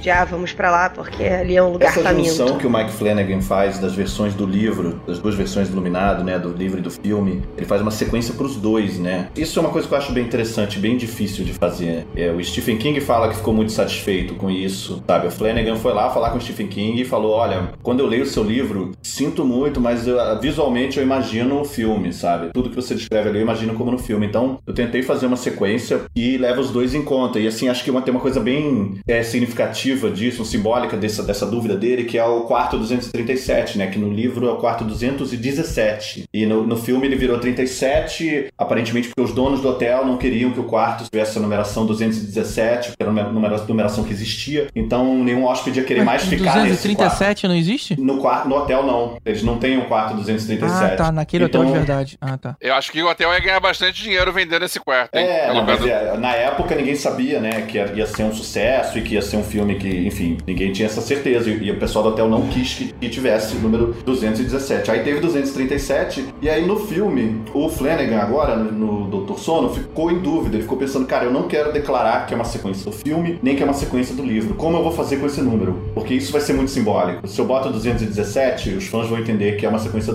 mais fiel ao livro. Se eu boto 237, eles vão entender que é uma sequência do filme. Aí ele botou 237, porque ele achou que seria estranho mudar visualmente ali uma coisa, uma cena tão típica, e botou 217 no quarto, na porta do quarto do primeiro paciente que o Danny ajuda, como uma pequena sim. referência, assim. Mas eu acho que isso simboliza, assim, um pouco da dúvida que ele teve em relação a, a N questões que devem ter surgido, né? Ele devia ter botado o 454.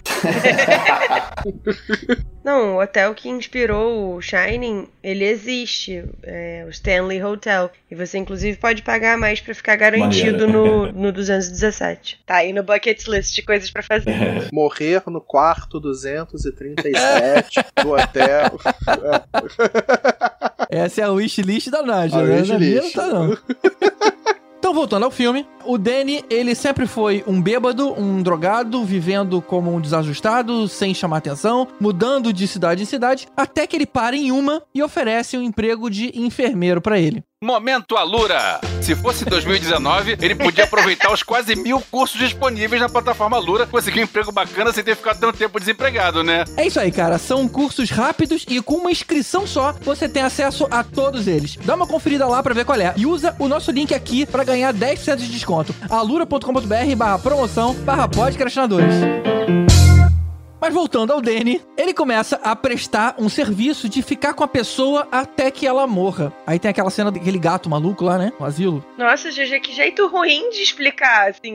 É, porque te- a cena vai, tipo, ele tá na merda, ele tá drogado, ele tá, tipo, roubando a mulher, e aí, tipo, ele tem aquela visão da mulher morrendo, e porque ele deixou ela lá, a criança morre também, de fome. E ali é um choque que ele tem pra parar com, com a merda que ele tava fazendo com a vida dele, né? Tipo, ele meio que, tipo, é, é tirado Sim, sim, da é. sarjeta por um choque bizarro na cabeça dele. Isso que faz ele mudar de cidade, porque ele sempre vinha fazendo isso. Até a hora que ele resolve mudar de Sim. vida. É, não, isso faz ele querer mudar de Na vida. verdade, assim, quando ele começa a ficar de boas, né? Ele arruma esse emprego no hospital de orderly, de, de enfermeiro. Mas não é que ele fique com a pessoa, ele não presta um serviço de ficar com a pessoa até morrer. Ele tá lá trabalhando como enfermeiro e ele percebe que o gato tem Shining, essa coisa de identificar que percepção. a pessoa tá perto de morrer e tal. E aí ele vai e, como ele tá voltando a ter contato com o Shining e tal, nananã,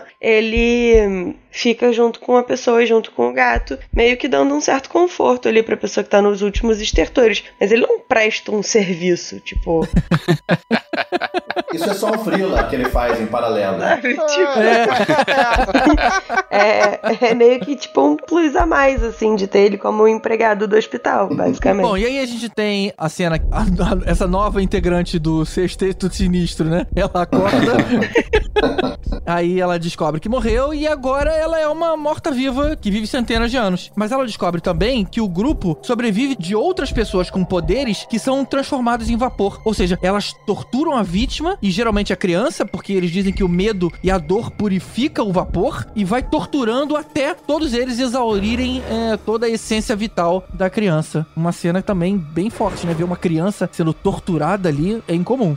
O filme, nesse momento, ele realmente mostrou que ele é um filme pesado de terror. Eu acho que toda essa construção desses caras, dos vampiros, de Shining, toda essa construção deles é muito boa. Fora, claro, a cena da, da iniciação, que, tipo, era legal, mas depois ela não leva a lugar nenhum. Então, tipo, ela deixou de ser interessante. Né? A mas... cena não é ruim, é só- ela só não leva a lugar nenhum. Mas não é uma cena ruim. Exatamente, exatamente. A cena não é ruim, ela só constrói uma coisa e não leva pra lugar nenhum. As tramas ficam paralelas durante muito tempo, né? Ah, Sem se unirem, assim, quer dizer, eles têm umas pequenas conjunturas, né? umas, umas pequenas fusões ali entre as tramas, mas eu fico meio que vendo dois filmes ali, né? Tem a, a parte do Ian McGregor é muito boa, mas a narrativa do grupo, pra mim, é meio X-Men Dark Phoenix, sabe? É. Eu fico meio, putz, esse é um filme ruim. Ah, esse agora é um filme bom. Ah, mas agora ficou ruim de novo. Sabe? Fica um pouco essa vibe, assim, pra mim, a primeira meia hora de Fica, filme. fica. Eu tive várias vezes medo também. é. Ele se perde um pouco no que ele quer, né? É, tipo, é. independente, são histórias até interessantes, mas à medida que você fica intercalando elas,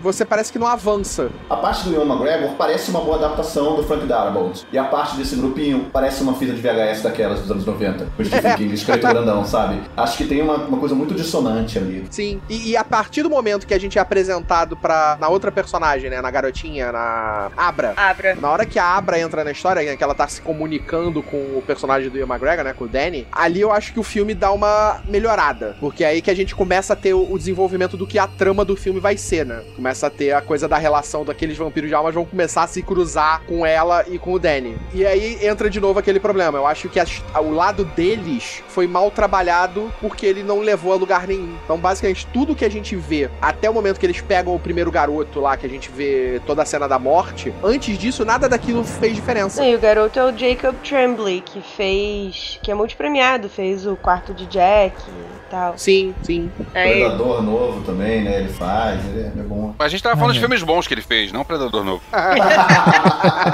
Mas é que eu achei o Predador novo mais na vibe desse, por isso que eu citei. Uma coisa que mudaram e que aí eu acho que ficou pior, na verdade, é que no livro a Abra é, é meio que sobrinha dele, é filha de uma meia-irmã do Danny.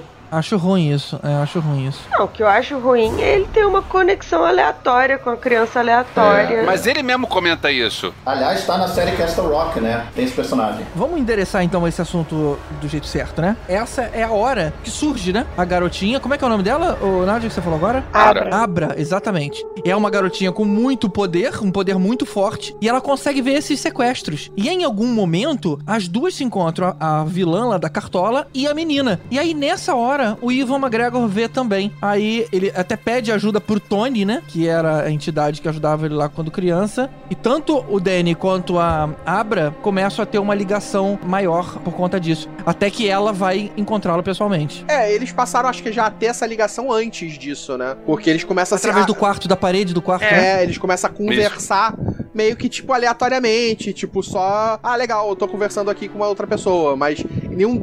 Não, não parecem estar muito interessados. Tipo. Mas como eu entendi isso, não foi por causa do Danny, é porque a menina era tão poderosa que ela podia ir pra qualquer lugar. E aí ela viu o cara e, ah, vou brincar com esse cara. Talvez ela brincasse com outras pessoas também. Só que em algum momento o Danny respondeu. Aí ela achou interessante ali o. Tipo aquele chat do UOL, né? Oi, quer TC? Ele respondeu, quero. aí ela ficou lá de brincadeira. Eu não sabia dessa parte no livro dela ser sobrinha dele, deles terem alguma conexão. Eu acho que é bem mais interessante mesmo, porque a aleatoriedade realidade daquilo é muito bizarra. Tipo, do nada. É uma coisa que pode até te tirar do filme em alguma medida, né? Porque assim, de todas as pessoas do mundo que tem Shine, por que, que esses dois se conectaram? No filme, o que eu entendi é que eles eram, no momento, os mais poderosos com Shining no mundo. Eu também entendi dessa forma. Que ela era É. tão poderosa que ela atingiu ele ali. Ele também era tão poderoso, e aí os Eu não dois digo meio do que... mundo, né? Mas ali de uma região perto. Tanto que ela pegou um ônibus e foi até ele. Ou seja, eles não estão tão longe um do outro assim. Talvez eram as duas pessoas mais poderosas ali daquela região. Eu digo do mundo pela reação da mulher, da Rose. Porque ela fala, eu nunca senti um poder tão grande quanto o dele, quanto o dela. E o Danny também era um cara poderoso pra caramba, só que ele suprimia o poder dele. Sim. O próprio Harold fala pra ele que ele é poderoso. Então eu acho que daquele universo que a Rose buscava vítimas, eles eram os mais poderosos. E ela até fala, como é que eu nunca percebi ela antes? Como é que eu nunca percebi ele? E aí a gente vai pra aquela cena aonde a, a vilã, ela vai até a criança. E cara, a cena de voo foi tão legal, tão assustadora, né, cara? Tão diferente do que a gente estava acostumado. Ela é como se ela ficasse em pé e o mundo andasse na vertical. Vocês lembram? É, essa cena foi bem boa, cara. Aham, foi bem legal. maneiro. Nossa, mesmo. que interessantíssimo isso. Eu pego uma referência aí de RPG, de como se ela estivesse, na verdade, atravessando uma outra camada de realidade do mundo pra chegar É, aqui. é. É Né? verdade. Tipo, ela, ela não tá Pareceu isso voando pelo mundo. Na verdade, ela tá no mesmo lugar e o mundo tá O mundo atravessando muda, né? ela. É, É por isso que ela tava em pé ali. Também li isso, cara. Realmente, ponto aí pro diretor. Ele conseguiu surpreender do mesmo jeito que ele surpreendia lá no, no Residência Rio. E essa cena dela chegando na casa e a armadilha da Abra, a coisa do- das gavetas da mente. Muito isso legal é muito isso, legal. Isso é muito maneiro. Isso- eu acho que essa, É. essa para mim foi a melhor cena do filme. As memórias são em formas de arquivos, né? Então, lógico que a garota tem poucas memórias e a outra tinha uma biblioteca gigante, né? Foi muito interessante isso. E aí uma começa a entrar na cabeça da outra, ver os arquivos do outro. Muito bacana. Realmente uma bela sacada. Eu me incomodo um pouco com isso, sabe? Eu achei que foi visualmente bonito, mas eu acho que é tudo muito pouco sutil, sabe? Muito histérico, muito, muito over, muito Vingadores, sabe? Eu acho que Ah. o filme original ele é tão, né, tão na dele ali, tão. Os sustos são com cortes secos, com, sabe, no máximo um sangue escorrendo da porta ali. Eu acho que é, é, o filme ficou meio megalomaníaco, assim, né? Até a coisa da narrativa não ser contida num espaço pequeno, né? Ser uma narrativa que passa por vários lugares tal. Não sei, acho que eu entendo como uma outra história que está sendo contada. Beleza, vamos expandir esse universo. Mas eu acho que a gente fica menos assustado, por exemplo. É, acho que não tem muito um clima de, de tensão, de terror, quando você esmiuça e tira a ambiguidade tanto assim das coisas, sabe? A gente pode entender que eles estão mexendo nas memórias uns dos outros, sim a gente vê as memórias sendo mexidas e as gavetas e achei um pouco over. assim. Pô, eu achei maneiro pra caceta. Principalmente quando a menina consegue manejar aquilo pra fazer uma armadilha pra Rose, né? Porque tem um Sim. primeiro momento de entrada uma da- na mente da outra. E aí na segunda vez a menina já tá lá preparada. Quando a Rose vem invadir a cabeça dela, ela vai, prende a mão da, da Rose the Hat e invade os arquivos da Rose. E aí é muito maneiro que a gente vê o quão mais rápida a menina é em relação a Rose, né? E é isso que assusta. A menina é muito overpower. Ela é muito mais poderosa. Eu só não gostei de ter esquecido, cara, que ela é uma criança. A outra é uma bruxa. Ela é o, é o mal. Ela matou um garotinho. Então, ela tava chamando pra casa dela uma pessoa, uma entidade maléfica, uma bruxa. E ela realmente também, outra, que, que nem o Danny, encara como se fosse o caçador de vampiro. Eu acho que faltou aí um, um meio termo. Tipo assim, cara, peraí, deixa eu me acostumar. Mas isso é meio normal no ambiente Stephen King, né? Assim, as crianças do It também. É, as crianças são sempre fodonas e super poderosas. Cara, todas as crianças em todas as É, histórias de Stephen. King são fodas. Uma coisa que eu acho maneira, tanto no, no It quanto nesse filme, é que a coisa de que o medo dá sabor pra carne, né? Assim, o- tanto o Pennywise quanto o True Not gostam de assustar as suas vítimas antes de ingerir O elas. medo é assassino da alma. Tanto que o Danny tem medo. O Danny tem medo, porque ele já cresceu. Não, eu tô falando da coisa de que o, o Pennywise gosta de assustar as crianças antes de comer porque dá mais sabor. E o True Not diz que o, o medo purifica o steam, né? Mas ao mesmo tempo, é, criança não, não percebe o perigo, né? Então, isso é uma coisa engraçada, assim, criança não tem medo. Tanto que a Abra tá o tempo todo, não, vamos lá, a gente consegue, a gente mata, a gente faz, a gente acontece. E o Danny tá tipo, não, não é assim, essas pessoas vão te matar. Eles vão matar seus pais. E eu acho maneira essa diferença entre os dois. É tipo, vamos atravessar essa ponte de trem pra chegar do outro lado e ver o corpo de um garoto morto. Exatamente. Porque É- é criança tipo tem isso. isso. É, criança não tem medo. E, e ela teve um confronto com a Rose em que ela se mostrou que ela é mais poderosa. Que ela ganhou da Rose. Né? Então ela falou: Cara, eu tô de boa aqui, eu, tô, eu sou poderosa. É, ela fica emboldened, né? Tipo, é, ah, eu já sou melhor do que ela. Então, assim, claro que eu consigo fazer uma armadilha e me dar bem. E ela consegue, né? Ela só vai se ferrar depois, quando a coisa ela perde o controle disso. Então, beleza. A cena segue com a menininha dizendo que viu um dos vampiros lá tocar naquela, naquela luva do garoto que foi torturado. E aí o Danny, ele convence o amigo dele aos dois irem lá desenterrar o corpo do garoto pra pegar essa luva, pra ela encostar na luva e descobrir aonde os outros vampiros estão. E aí é aquela cena lá que eles se unem, atraem os monstros pra mata e rola aquele tiroteio comendo solto. E é muito louco, né? Porque em lugar nenhum eles estabelecem que o Danny é bom de tiro e aí do nada ele é tipo John Wick, assim, o sniper mega monstro. E nem que o vampiro morre com tiro. Morre né? tão fácil, né? É, Aliás, essa fácil. história dele ter uma mira tão boa não é muito coerente com a história dele, né? Porque ele era um cara que. Drogado. Ele era bêbado, drogado e tal, e ele se limpou e tal. Não, não tem uma explicação. Podia inventar que o personagem é, era caçador, sei lá, é, tinha um Então, hobby. Foi pro exército, ou se Ou, é, alistou é. pra fugir da parada. Pois é, não estabelece estabelece nada. isso em lugar nenhum e aí do nada ele é o John Wick, sabe? Não faz sentido. É o Shining. É O Shine transforma ele em John Wick. E- e- ele, ele consegue vê-los antes deles se moverem. É. Na real, que é o Obi-Wan, né, gente? É verdade, é verdade. A gente não pode esquecer que ele é o Obi-Wan. É, isso explica tudo. He can see things before they happen. Exato.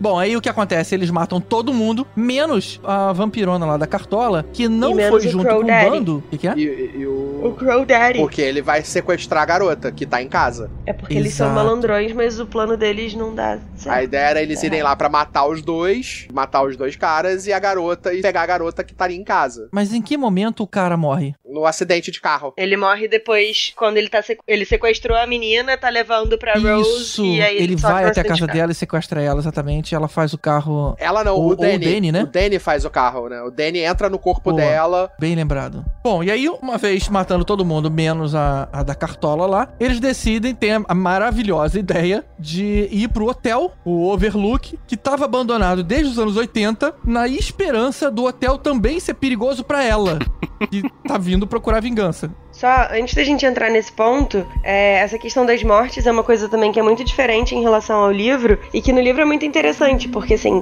por que, que eles estão tão desesperados querendo, tipo, uma baleia, né? É, eles estão velhos e já não tem mais tanta gente com Steam no mundo. E aí, um deles contrai sarampo de uma criança. Ele vai se alimentar, a criança tá doente, e ele pega sarampo e passa pros outros. E aí eles começam a ficar muito doentes e a morrer. E aí eles resolvem que eles vão pegar a Abra e vão consumir ela, porque o steam dela é tão forte que vai- eles acham que vai curar eles. Caramba, sarampo, que coisa mais idiota na história que colocaram. Measles não é sarampo? É.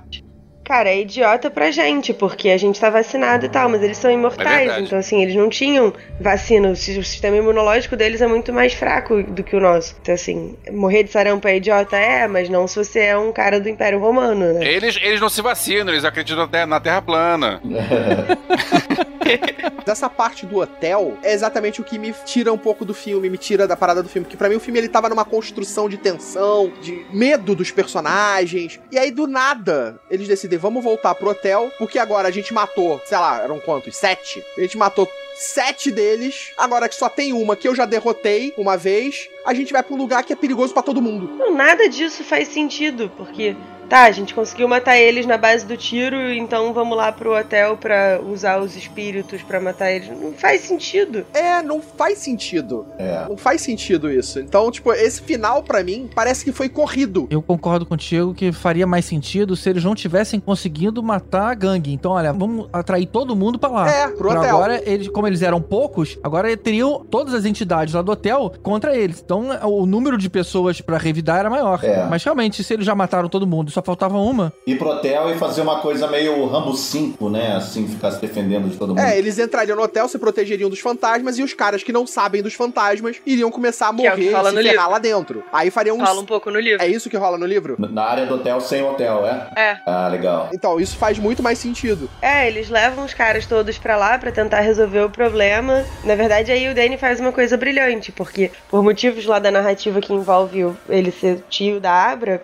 ele Da Abra vai visitar a avó dela, que tá doente, tá morrendo com câncer, que até é referida no filme, e captura o Steam dela, que tá doente. E aí ele pega e leva isso pro confronto final, porque ele pensa, pô, vou usar isso pra matar geral. E aí ele solta isso contra o pessoal do True North, e aí mata praticamente todo mundo, acho que só sobra a Rose the Hat. Então, exatamente aí que eu acho que o filme se perdeu nesse final, nessa coisa do levar só ela pra lá pra casa. Por quê? Por que, que eles não simplesmente ficaram parados esperando ela chegar na estrada e dar um tiro na cabeça dela? Ou explodir, né? Vamos colocar uma granada aqui, uma- um C4 É, tipo- aqui na ponte. e Ela explode ela. assim. Pois é, tinham várias maneiras. Qualquer opção, eles podiam ter ficado, tipo, ter ido pra casa, ficado parado na porta ali esperando, no que ela saiu do carro, tá entrando na casa e pá, tiro, acabou. Pois é. Né? Tipo, não fez um sentido esse final. Então acho Assim que. o- como não faz sentido ela usar uma cartola em 2019.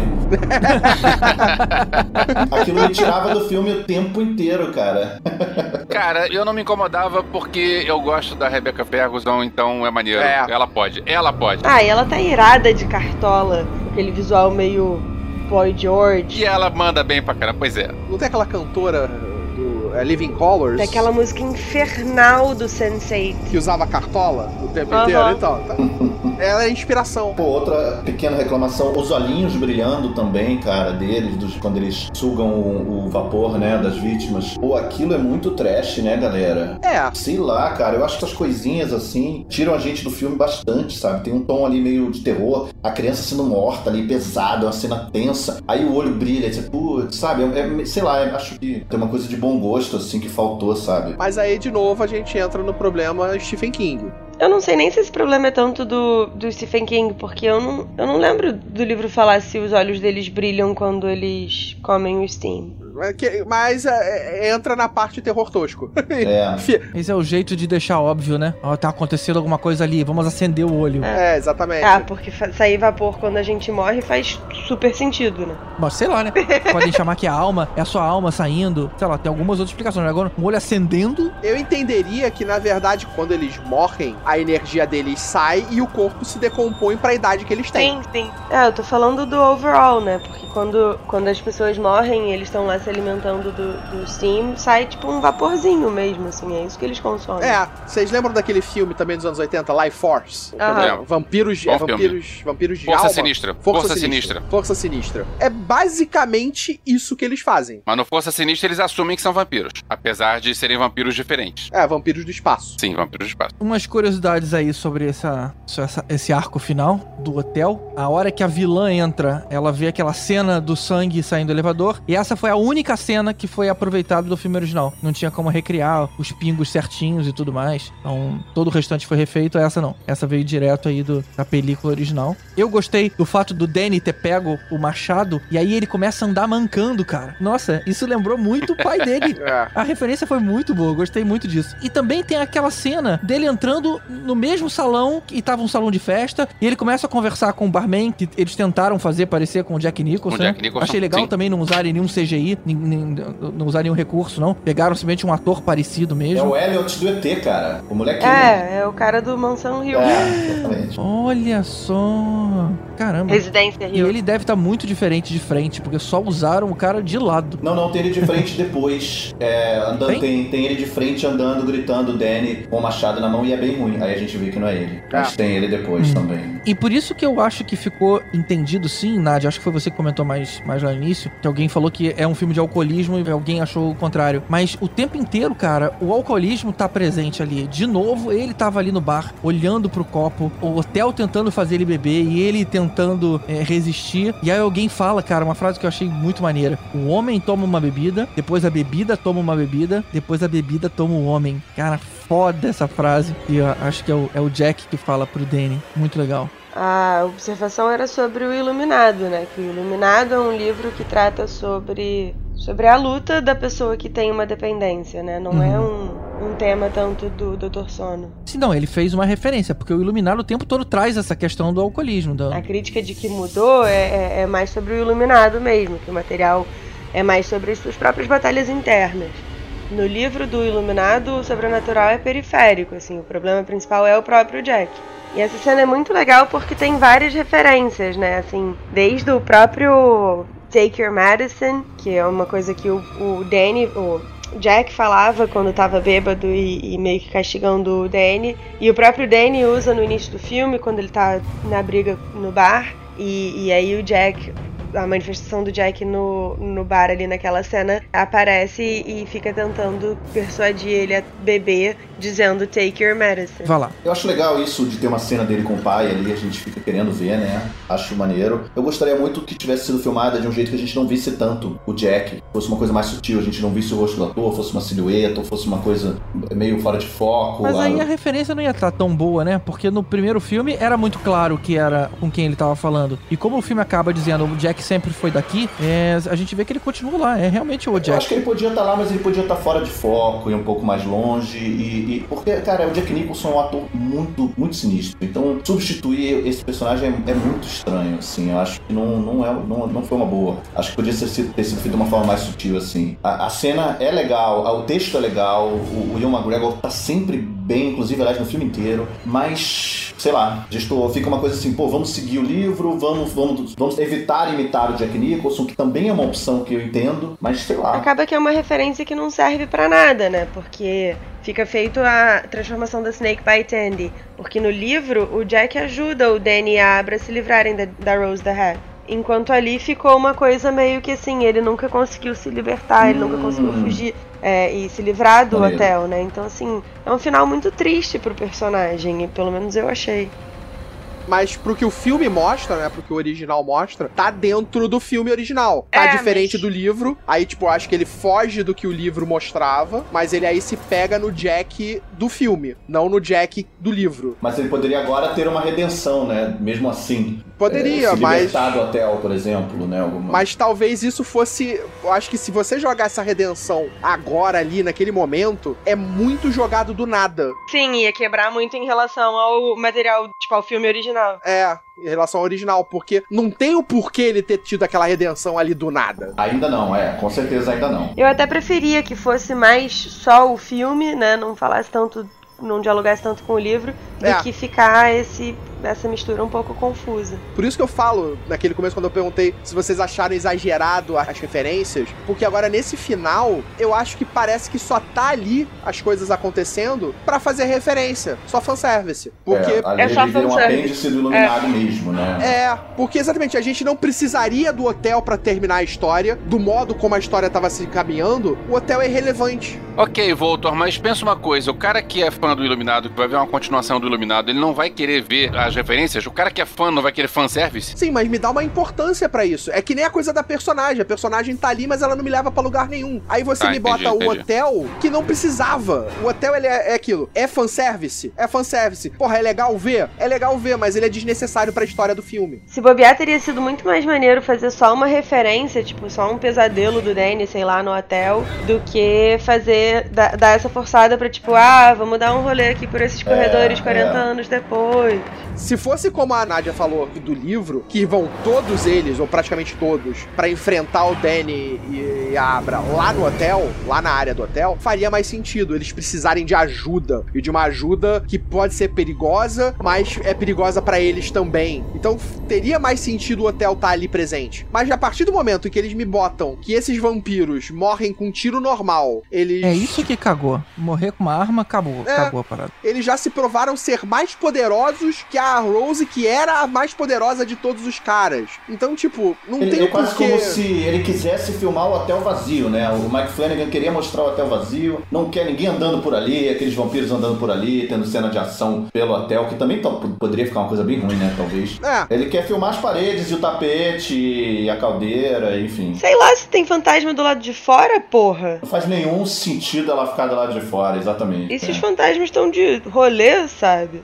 Pô, Deixa eu fazer uma pergunta pra vocês que, de uma coisa que eu não entendi do final do filme. A gente viu ali, né, que nesse momento a vilã atinge lá o Danny, aí ele, antes de morrer, solta, abre todas as caixas mágicas e sai todo mundo e devora a mulher. E na sequência, devora o Danny. Ou seja, eles matam os dois. Não. É, não, não, ele não devora o Danny. Ele possui o Danny. Mais ou menos como possuíram o pai. O hotel possui o Danny pra tentar pegar a Abra também. Tudo bem, mas de qualquer forma o Danny fica ali dentro. Quando pega fogo, o Danny ficou ali. Ah, sim, mas aí isso é, é porque. Tá. Ele pereceu, digamos assim, junto com todo mundo. Ah, sim, na explosão. Só que do mesmo jeito que o, o Jack ainda tava lá dentro do hotel e ele sofreu o mesmo tipo de possessão, por que, que o Danny ficou todo livre pra poder virar o amigo imaginário da garotinha? Porque o Danny foi queimar o hotel. Ele se libertou da, da influência dos caras, do- dos fantasmas. Ah, tá. Então ele era um fantasma possuído. Na hora que o hotel queimou, queimou também a possessão. Não, ele era uma pessoa possuída. É, ele era uma pessoa possuída. Ele não morreu ali. Ele era uma pessoa Ele morre possuída. quando o hotel explode. Explode, é. Depois que o hotel explode sim. que ele morre. Ah, tá. Então a possessão tinha acabado antes dele morrer na explosão. É, dá- dá pra aceitar isso. A, a parada é, eles não matam o Danny, eles matam a mulher, aí eles possuem o Danny pra ir atrás da Abra, É. como possuíram o pai. É, é nessa pegada. Quando o Danny consegue lutar contra eles, ele vai lá e vai destruir a caldeira. E aí manda a Abra sair, e aí ele, o Danny, é que liga a caldeira, ainda vivo, e mantém os fantasmas ali. Tanto que, na verdade, os fantasmas não morrem, né? Ele destrói a influência deles, tanto que depois a Abra vai lá e botar os fantasminhas na caixinha. É. Isso também é que fica estranho, mas a princípio, destruindo o hotel, não matou os fantasminhas. Não matou uh, os Uhum. fantasmas. Ele simplesmente. Saquei. Não achei uma boa ideia, mas dá pra aceitar É. a coisa por aí. É que aí vai dentro da diferença do filme pro livro, né? Porque no livro o hotel é destruído no primeiro, no filme não. Então o hotel existe, então os fantasmas ainda existem porque o hotel existe. Mas aí no livro eu não lembro. No livro ele destrói, mas no livro não aparecem mais fantasmas depois que o hotel é destruído. É, eu acho que ele continua sendo perturbado pelos fantasmas também. Porque assim, não fica muito claro se os fantasmas são uma coisa fantasmagórica mesmo ou se é mais uma, tipo, uma, uma experiência Percepção, psicológica, ah. né? Até porque entrando num lore mais de fantasma mesmo, fora do cenário desse filme, não faz muito sentido você ser capaz de aprisionar um fantasma dentro da sua cabeça, né? E é meio que essa que é a lógica das caixas. É, mas aí depois, no filme, depois é que isso fica ba- bagunçado. Porque aí a Abra começa a ver esses mesmos fantasmas e ela começa a guardar os fantasmas que o Danny antes guardava e agora não guarda mais porque morreu. Mas é porque em alguma medida eles também foram um evento traumático pra ela e tal. Pois é, deixa eu perguntar é um uma pouco- coisa. Quando o Dani faz as caixas e guarda os fantasmas, são os fantasmas dele ou são os fantasmas de um modo geral? De um modo geral, Não, que já não, são existem. todos os fantasmas do hotel. São os do É. Overlook. É, são os do hotel. É, ele prende eles nas caixinhas, os fantasmas estão ali, mas e, e não interferem em mais ninguém. Então, a parada é, é meio bizarro a explicação, porque na verdade não tem uma explicação. É. O poder que o Danny tem no Shining dele aprisiona aqueles fantasmas dentro dele. Ponto. É, a garotinha tem outro poder. Aí agora ela podia se juntar com outros poderosos e eles fazerem um outro grupo, os Illuminatis. Por aí.